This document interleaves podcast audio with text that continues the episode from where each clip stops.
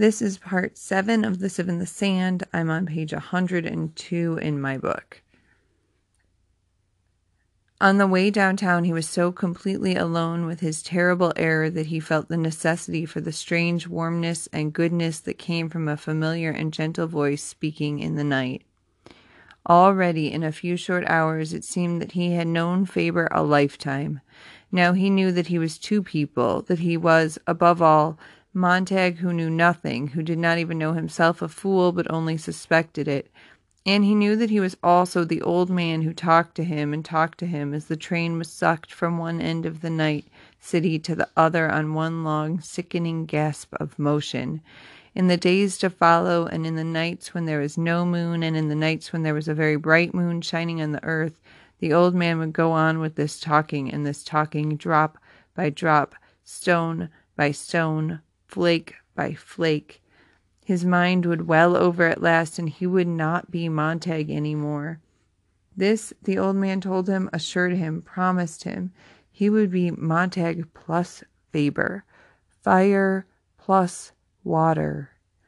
And then, one day, after everything had mixed and simmered and worked away in silence, there would be neither fire nor water, but wine out of two separate and opposite things a third, and one day he would look back upon the fool and know the fool. Even now he could feel the start of the long journey, the leave taking, the going away from the self he had been. If you didn't understand that paragraph, you might rewind a little and listen again. Um, and then also make sure you mark that. Think about why you might be marking it all right, 103, um, first full paragraph.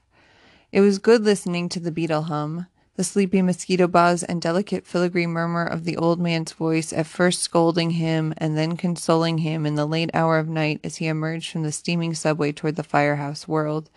Pity, Montag, pity. Don't haggle and nag them.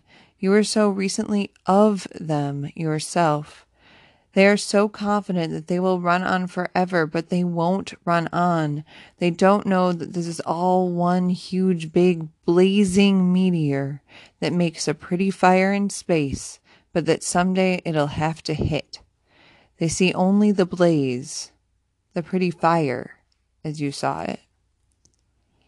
Montag, old men who stay at home, afraid, tending their peanut brittle bones, have no right to criticize, yet you almost killed things at the start. Watch it. I'm with you. Remember that. I understand how it happened. I must admit that your blind raging invigorated me. God, how young I felt. But now I want you to feel old. I want a little of my cowardice to be distilled in you tonight. The next few hours, when you see Captain Beatty, tiptoe round him. Let me hear him for you. Let me feel the situation out. Survival is our ticket. Forget the poor, silly women. I made them unhappier than they have been in years, I think, said Montag. It shocked me to see Mrs. Phelps cry. Maybe they're right. Maybe it's best not to face things, to run, have fun. I don't know. I feel guilty. No, you mustn't. If there were no war, if there was peace in the world, I'd say fine, have fun. But Montag, you mustn't go back to being just a fireman. All isn't well with the world. Montag perspired. Montag, you listening? My feet, said Montag. I can't move them. I feel so damn silly my feet won't move. Listen, easy now, said the old man gently. I know, I know, you're afraid of making mistakes. Don't be. Mistakes can be profited by.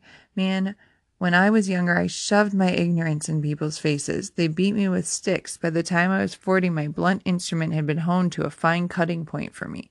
So he's being figurative, not literal there. Nobody's literally beating him with a stick.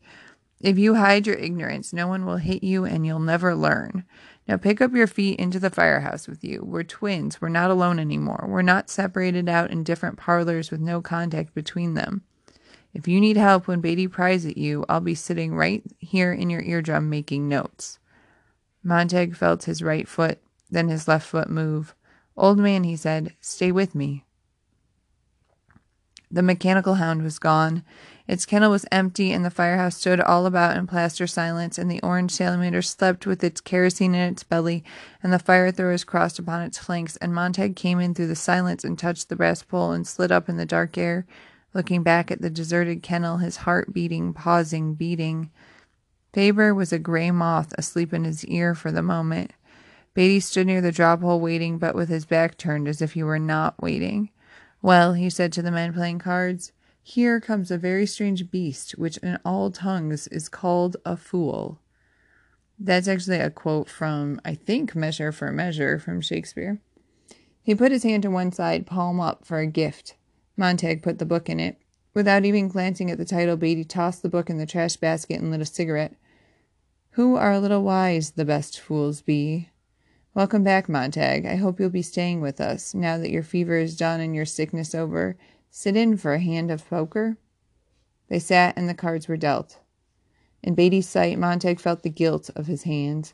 His fingers were like ferrets that had done some evil and now never rested, always stirred and picked and hid in pockets, moving from under Beatty's alcohol flamed stare. If Beatty so much as breathed on them, Montag felt that his hands might wither, turn over on their sides, and never be shocked to life again.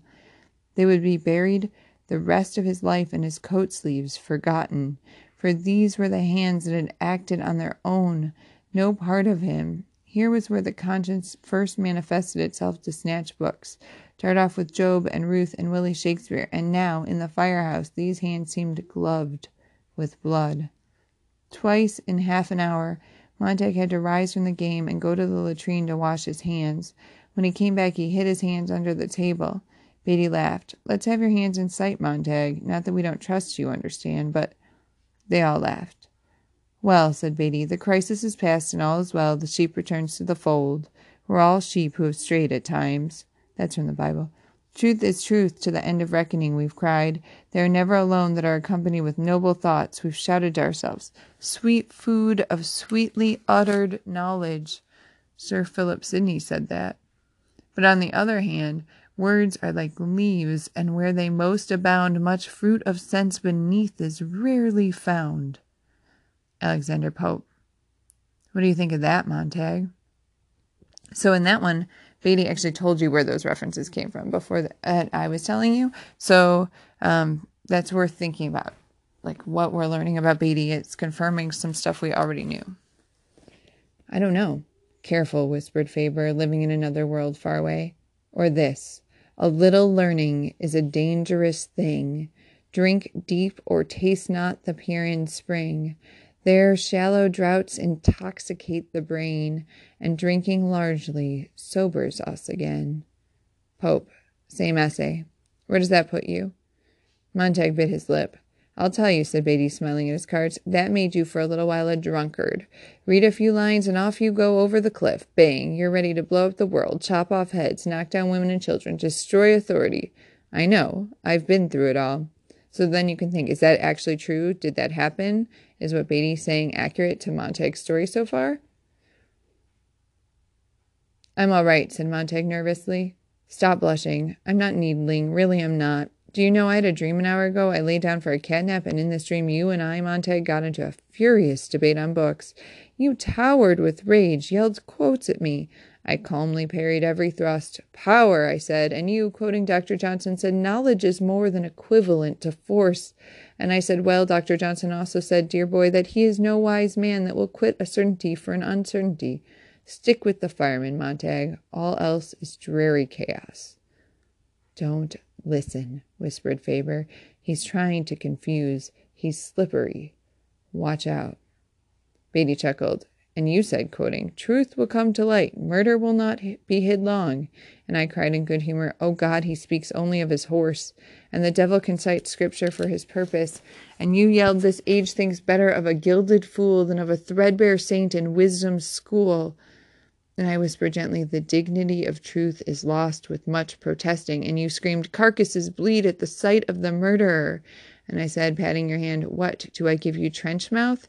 And you shrieked, Knowledge is power. And a dwarf on a giant's shoulder sees the farthest of the two. And I summed my side up with rare serenity in the folly of mistaking a metaphor for a proof. a torrent of verbiage for a spring of capital truths, and oneself as an oracle is inborn us, inborn in us, Mr. Valery once said. Montag's head whirled sickeningly. He felt beaten unmercifully on brow, eyes, nose, lips, chin, on shoulders, on upflailing arms. He wanted to yell, No, shut up, you're confusing things, stop it. Beatty's graceful fingers thrust out to seize his wrist. God, what a pulse. I've got you going, have I, Montag? Jesus, God, your pulse sounds like the day after the war. Everything but sirens and bells. Shall I talk some more? I like your look of panic. Swahili, Indian, English lit, I speak them all. A kind of excellent dumb discourse. Willie! Montag, hold on. The moth brushed Montag's ear. He's muddying the waters. Oh, you were scared silly, said Beatty, for I was doing a terrible thing and using the very books you clung to to rebut you on every hand, on every point. What traitors books can be! You think they're backing you up and they turn on you. Others can use them too, and there you are lost in the middle of the moor, in a great welter of nouns and verbs and adjectives, and at the very end of my dream along I came with the salamander and said, going my way, and you got in, and we drove back to the firehouse in beatific silence, all dwindled away to peace. Beatty let Montag's wrist go, let the hand slump limply on the table. All's well that is well in the end. You might think a little bit about Beatty's motives here. Like, what is it that he's doing? What's his goal? Because he really wants Montag to be a fireman again, right? So, what's his strategy especially those of you who read Walden 2, what's his strategy for convincing um, Montag to give up on the books? Okay, page 108. We're almost done. Silence. Montag sat like a carved white stone. The echo of the final hammer on his skull died slowly away into the black cavern where Faber waited for the echoes to subside. And when the startled dust had settled down about Montag's mind, Faber began softly, All right, he's had his say. You must take it in. I'll say my say too in the next few hours, and you'll take it in, and you'll try to judge them and make your decisions as to which way to jump or fall. But I want it to be your decision, not mine, and not the captain's. But remember that the captain belongs to the most dangerous enemy to truth and freedom, the solid, unmoving cattle of the majority. O oh God, the terrible tyranny of the majority. We all have our harps to play, and it's up to you now to know with which ear you'll listen. Montag opened his mouth to answer Faber and was saved this error in the presence of others when the station bell rang. The alarm voice in the ceiling chanted. There was a tacking, tacking sound as the alarm report telephone typed out the address across the room. Captain Beatty, his poker cards in one pink hand, walked with exaggerated slowness to the phone and ripped out the address when the report was finished. He glanced perfunctorily at it and shoved it in his pocket. There was a tacking, tacking sound as the alarm report telephone typed out the address across the room. Captain Beatty, his poker cards in one pink hand, walked with exaggerated slowness to the phone and ripped out the address where the report was finished. He glanced perfunctorily at it and shoved it in his pocket. He came back and sat down. The others looked at him. It can wait exactly 40 seconds while I take all the money away from you, said Beatty happily. Montag put his cards down. Tired, Montag, going out of this game? That's a double entendre. Yes. Hold on. Well, come to think of it, we can finish this hand later. Just leave your cards face down and hustle the equipment. On the double now. And Beatty rose up again. Montag, you don't look well. I'd hate to think you were coming down with another fever. I'll be all right. You'll be fine. This is a special case. Come on, jump for it. They leapt into the air and clutched the brass pole as if it were the last vantage point above a tidal wave passing below, and then the brass pole, to their dismay, slid them down into darkness, into the blast and cough and suction of the gaseous dragon roaring to life. Hey! They rounded a corner in thunder and siren, with concussion of tires, with scream of rubber, with a shift of kerosene bulk in the glittery brass tank, like the food in the stomach of a giant, with Montag's fingers jolting off the silver rail, swinging into cold space, with the wind tearing his hair back from his head, with the wind whistling in his teeth, and him all the while thinking of the women, the chafe women in his parlor tonight, with the kernels blown out from under them by a neon wind, and his silly damned reading of a book to them. How like trying to put out fires with water pistols. How senseless and insane. One rage turned in for another, one anger displacing another. When would he stop being entirely mad and be quiet? Be very quiet indeed. Here we go.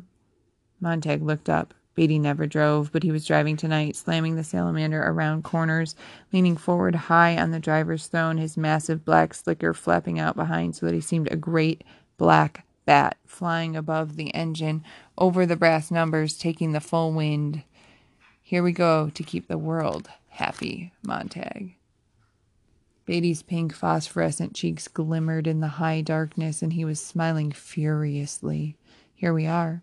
The salamander boomed to a halt, throwing men off in slips and clumsy hops. Montag stood fixing his raw eyes to the cold, bright rail under his clenched fingers. I can't do it, he thought. How can I go at this new assignment? How can I go on burning things? I can't go in this place. Beatty, smelling of the wind through which he had rushed, was at Montag's elbow. All right, Montag. The men ran like cripples in their clumsy boots as quietly as spiders. At last Montag raised his eyes and turned. Beatty was watching his face. Something the matter, Montag? Why, said Montag slowly, we've stopped in front of my house.